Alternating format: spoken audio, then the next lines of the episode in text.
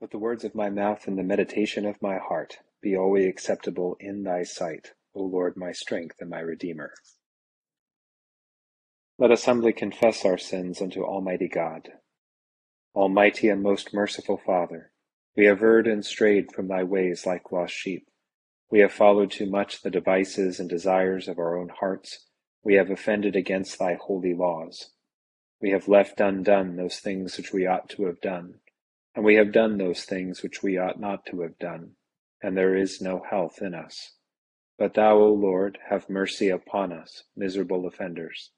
Spare thou those, O God, who confess their faults. Restore thou those who are penitent, according to thy promises declared unto mankind, in Christ Jesus our Lord. And grant, O most merciful Father, for his sake, that we may hereafter live a godly, righteous, and sober life to the glory of thy holy name. Amen.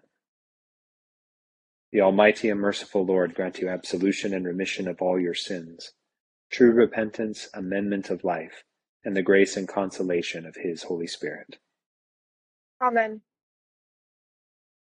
Our Father, who art in heaven, hallowed be thy name. Thy kingdom come, thy will be done, on earth as it is in heaven.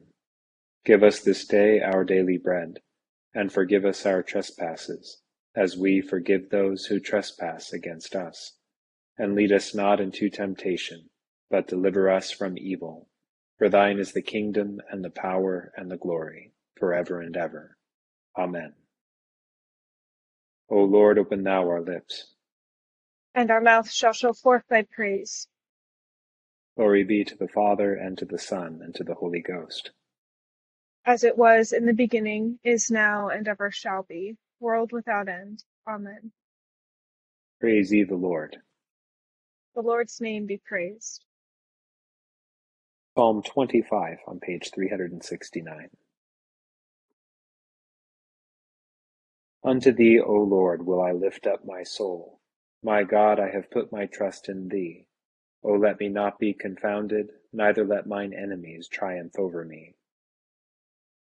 For all they that hope in thee shall not be ashamed, but such as transgress without a cause shall be put to confusion. Show me thy ways, O Lord, and teach me thy paths. Lead me forth in thy truth and learn me, for thou art the God of my salvation.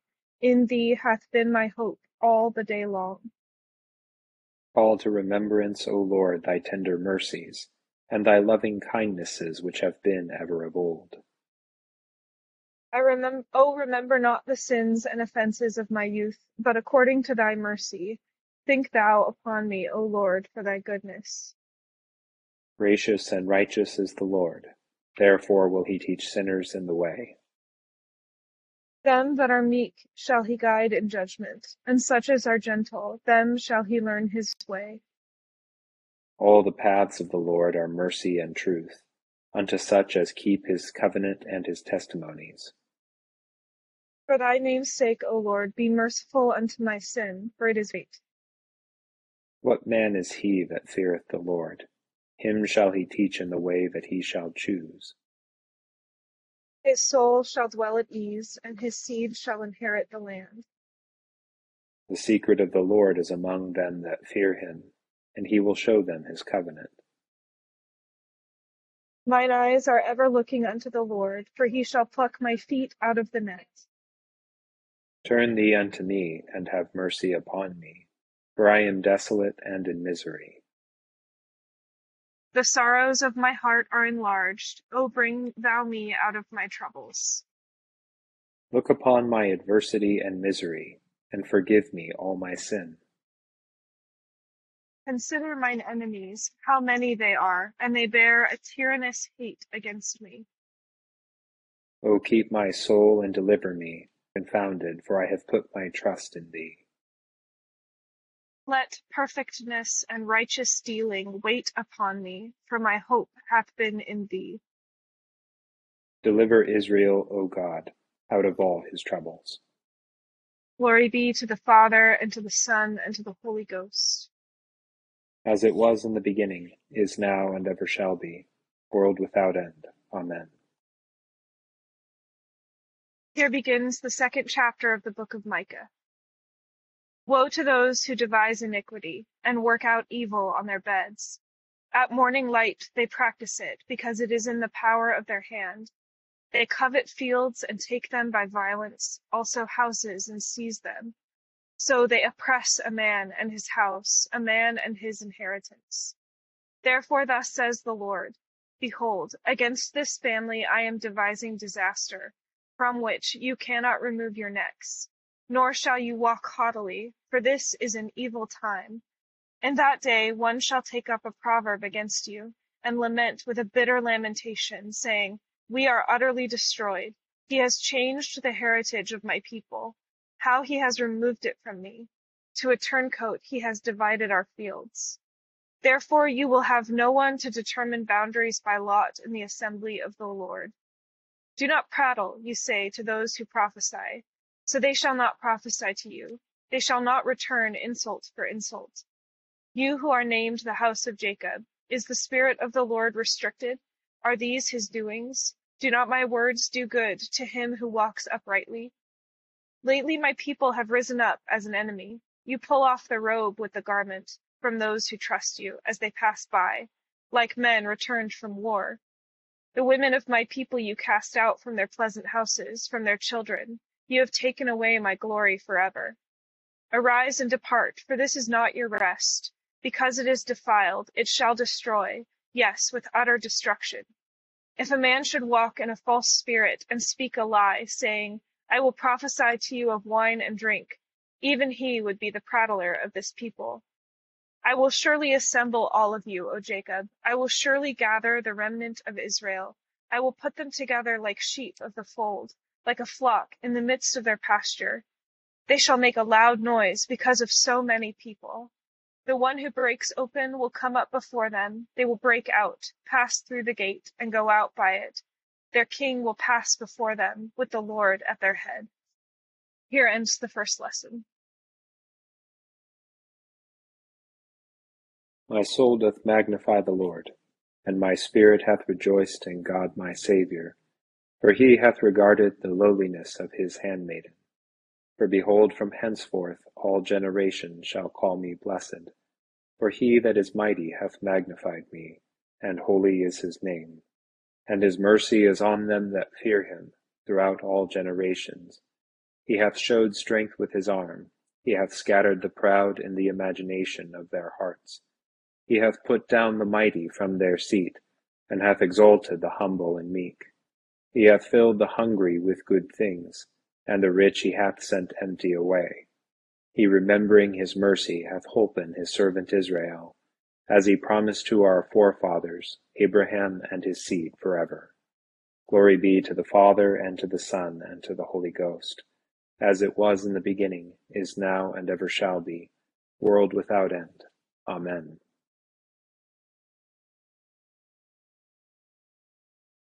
Here begins the 21st verse of the third chapter of the book letter of St. Paul to the Romans. But now the righteousness of God apart from the law is revealed, being witnessed by the law and the prophets, even the righteousness of God through faith in Jesus Christ to all and on all who believe. There is no difference, for all have sinned and fall short of the glory of God, being justified freely by his grace through the redemption that is in Christ Jesus whom God set forth as a propitiation by his blood, through faith, to demonstrate his righteousness, because in his forbearance God had passed over the sins that were previously committed, to demonstrate at the present time his righteousness, that he might be just and the justifier of the one who has faith in Jesus. Where is boasting, then? It is excluded. Works? No, but by the law of faith. Therefore we conclude that a man is justified by faith apart from the deeds of the law. Or is he the God of the Jews only? Is he not also the God of the Gentiles? Yes, of the Gentiles also, since there is one God who will justify the circumcised by faith and the uncircumcised through faith. Do we then make void the law through faith? Certainly not. On the contrary, we establish the law. Here ends the second lesson.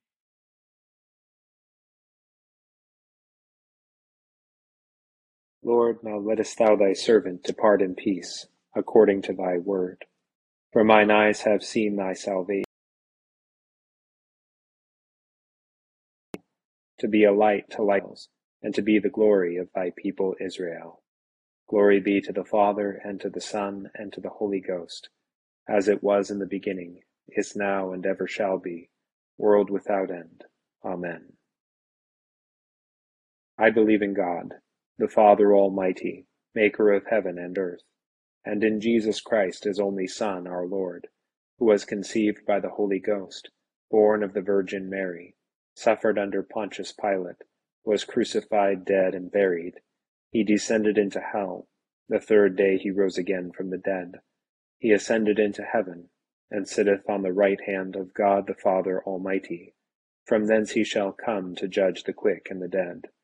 I believe in the Holy Ghost, the holy Church, the communion of saints, the forgiveness of sins, the resurrection of the body, and the life everlasting. Amen. The Lord be with you and with thy Spirit. Let us pray. O Lord, show thy mercy upon us. And grant us thy salvation. O Lord, save the state. And mercifully hear us when we call upon thee. And do thy ministers with righteousness. And make thy chosen people joyful. O Lord, save thy people. And bless thine inheritance. Give peace in our time, O Lord. Thou, Lord, only, that makest us dwell in safety. O God, may clean our hearts within us. And take not thy Holy Spirit from us. Grant to us, Lord, we beseech thee, the Spirit to think and do always such things as are right, that we, who cannot do anything that is good without thee, may by thee be enabled to live according to thy will. Through Jesus Christ our Lord. Amen. O God, from whom all holy desires, all good counsels, and all just works do proceed, give unto thy servants that peace which the world cannot give, that our heart obey thy commandments, and also that by thee, we being defended from the fear of our enemies, may pass our time in rest and quietness, through the merits of Jesus Christ our Saviour. Amen. Lighten our darkness, we beseech thee, O Lord and by thy great mercy defend us from all perils and dangers of this night, for the love of thy only Son, our Saviour Jesus Christ. Amen. Good evening, all. A couple of thoughts about our lessons tonight. We start in Psalm 25, which is an acrostic psalm that has, uh, and, and there's, there's, about nine of these throughout the Psalter that have to do with a, um, a psalm that is um, set um, each verse to a letter of the Hebrew alphabet. And it has to do in this case with um, a three movement psalm that has uh, two parts that echo one another on the first and third movements, and then a part in the middle that really gives substance and meaning to those two parts. So the first and third part of this psalm have to do with a prayer of deliver, deliverance and um, and also of a sort of collective communal nature for the whole people of Israel. Um, and that this, you know, the psalmist is reflecting through the, um, through the through the personal experience that which obtains in the life of all the people. And so there's a kind of generalizing of it in the third movement there, so that in the beginning of this psalm, we have this personal plea for for God's deliverance and for His mercy, and then by the end of the psalm, we have a the idea deliver Israel, right? This the whole ancestral chosen people from all of His troubles, um, and so. In the midst of that is a meditation on the character of God, um, which is revealed to be steadfast and merciful, um, and that by his own directing he leads a person in the way they ought to go from from the things that will lead them unto death into the things that will lead them unto the life, both in their own time, but then also in the, the livelihood of their posterity, of those that come after them in their line. Um, and this is a, a, kind of a common um, refrain throughout the Psalms is that, um, you know, in the way of the Lord is life, and the, and to depart from that way is to depart into death. That there aren't many ways that lead to life. There isn't, you know, this isn't just one among them. There is the way that God has has made uh, that leads to life, and then there is this kind of progressing degrees of anti-creation that can only yield death in the end. Um, and so, with that as the image, we get this idea that this we, that the center of this psalm is really God, the center of the of the, the, the sort of the end of the personal um, petition for intercession yields uh, someone yields the psalmist into a meditation on God's enduring steadfast love um, and his willingness to correct and to lead into the way of life any any who turn toward him and so that he can draw them from the place they turn toward him toward himself and to bring him nearer to himself. And that this yields not only a kind of inward peace but also is an inward peace that enables them to experience with contentment and rest the outward circumstances of their life so that because they are so contented and in, at peace in the core of their being with God at their inmost self, which is a phrase that's repeated multiple times in the poetry, um, that they can experience contentment in all things because all things are experienced out of that sense of contentment versus the unrighteous who we find in, in the later verses of this they lift themselves not up unto the Lord like the psalmist has, but rather unto vanity, unto that which has no life in it, so that they can only receive non life from those things in exchange for their life, which they then lift themselves, which they lift of themselves up unto this unlife. Um, and so, in the exchange of this, we're not getting um, our life exchanged for God's good life. Rather, we're getting our we're exchanging our life for what has no life to give in exchange, and so we end up losing ourselves in exchange for nothing. And so that ultimately is what that process yields.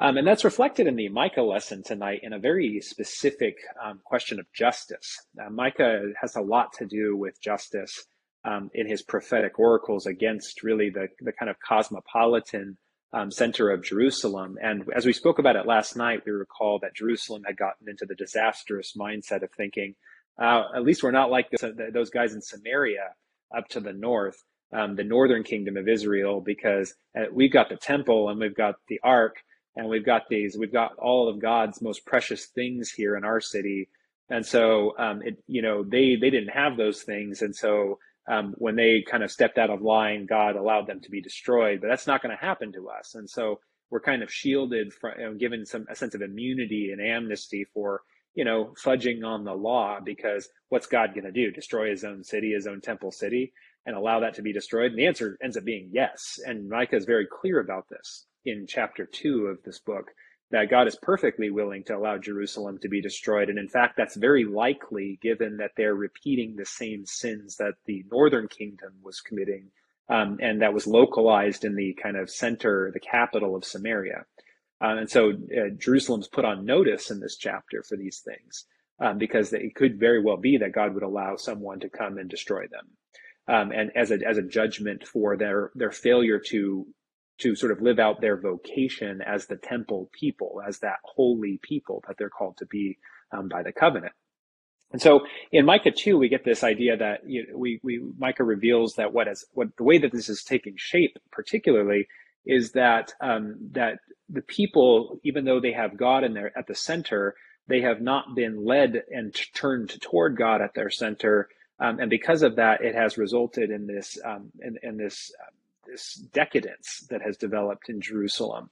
Um, people um, have ta- have misread the Psalms and the wisdom writings to suggest that um, their relative prosperity is a direct indication that God is pleased with everything that they're doing. Um, and we remember by reading Psalm 25 that that's not in fact what the Psalms say. The Psalms say that the prosperity one enjoys is actually um, the experience, the felt experience of contentment with whatever one has because one knows that God is with them in their inmost being. Um, and that is what prosperity means. One can, you know, one is taken, one knows one is taken care of by God. Um, and so they, they don't require much because they know that the most important things are settled in place. And the backwards way of reading that and what we might call now the prosperity gospel is that um, unless one has, unless one sort of finagles the system to gain great things, um, one cannot be confident that God is pleased with them. And conversely, if someone has great possessions, they are almost, uh, you know, assured of themselves that God is pleased with them, regardless of what they're doing. Um, but the problem with that decadent view of God's will is that, um, you know, it leads one to again fudge the details. One has to maintain the outward appearance of great wealth in order to secure to oneself and all their neighbors that God blesses them and that God, you know, finds them favorable. And so they end up kind of cheating the system and end up cheating everybody that they can gain power over. And what has happened in Jerusalem is exactly this. In order to maintain the facade that they are outwardly prosperous as a sign of God's blessing, they have worked an economic system primarily where they cheat the poor and they exile everybody that does not comport with this. So that if you're kind of the poor and downtrodden, uh, we can't have that around because that would be a sign of divine disfavor upon our city and, and a real indictment of our enjoyment of luxury. And so we just have to kind of send you along to the next city. Um, sadly, this is you know, this is something that still happens today. Is that you know uh, many cities will will do this. They will try to maintain the facade of a of a pristine nature while really just kind of shuffling along anybody who would challenge that pristine image. Um, and sadly, this is an injustice that persists. And so Micah is saying, uh, you are called by God to be turned toward God, and, in order to be in being turned toward God, you will have a you will understand that is by His mercy and steadfast love that you persist, and so and and you will live contentedly in that. And because you have forgotten that at your inmost being, in the center of who you are, it has echoed injustices, which are symptoms actually of your deep spiritual sickness. And so when we get to Paul, he points, he puts all this together, of course, in saying that um, what has, you know, what have the law and prophets revealed to us as the chosen people of God? It is that we have failed to live like we were the chosen people of God, and that we cannot of ourselves be the people that God calls us to be in the and, and reveals the necessity of our being for the sake of the whole world um, that there's a special indictment leveled towards God's own people, his own chosen people, because they were supposed to be the light to lighten the Gentiles um, and to enlighten them about the true character of God. And instead, they were defrauding and cheating each other and oppressing the poor and not reflecting that steadfast mercy of the Lord. And so they all stand under judgment, both by being unenlightened, but also being the enlightened who failed to live by the terms of that enlightenment. And so, as we get to the culmination of chapter three here, the gospel is the good news that God has not turned his back on any of these people. And that rather, if they are, if they, if anyone will turn toward him again, as the psalmist in 25 does, God will receive them to himself, will, will correct and judge all the injustice of the world and pull any who are turned to him for his mercy through that judgment to himself in reconciliation with himself and with each other. So what this means for us as we read this is, you know, we have to continually avoid the pitfalls and errors of the past, especially living in such an affluent place as the United States, California, Southern California, and um, and particularly Orange County of being a church in a place like this. Um, these are words that we always have to take seriously. Um, but also the, the deeper point is, of course, that um, we can have an outward humility, we can have an outward luxury. It doesn't matter if we're not in our inmost being turned and facing and face to face with the Lord um, and asking for His continual help, because we're guaranteed to receive it if we do. But without that in the inmost being, then anything that echoes from it can only be non-life, because that is what is at the center of us. We are either filled with life or we are filled with not life and it affects everything that comes out from us, both in our words and actions. And so it's a call back for us tonight in prayer to that only place where we can find life again.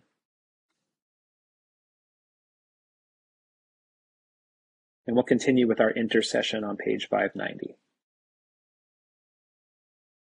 Accept, O Lord, our intercessions for all mankind.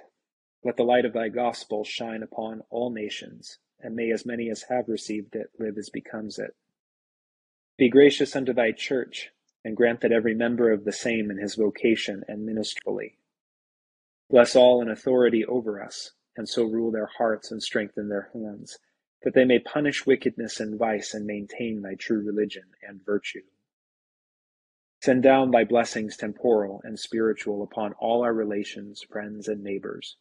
Reward all who have done us good, and pardon all those who have done or wish us evil and give them repentance and better minds. Be merciful to all who are in any trouble.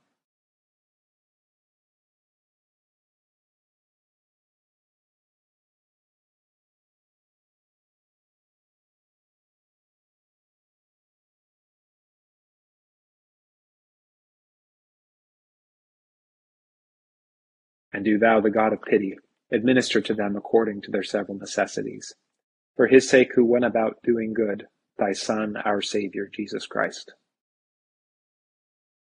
Amen. The great Jesus Christ and the love of God and the fellowship of the Holy Ghost be with us all evermore. Amen. Thank you all so much for joining in tonight. It's good to pray with you. And thanks to Aaliyah, my co leader, who's joining us from up in the Northwest. So thanks for joining in, Aaliyah. I'll see you. I thought it looked pretty I nice. did. It looks Beautiful. beautiful. Got some nice actual trees Yeah. back here. Look at those Yeah. green trees. It's gorgeous. Beautiful. Yeah. actual Thank you.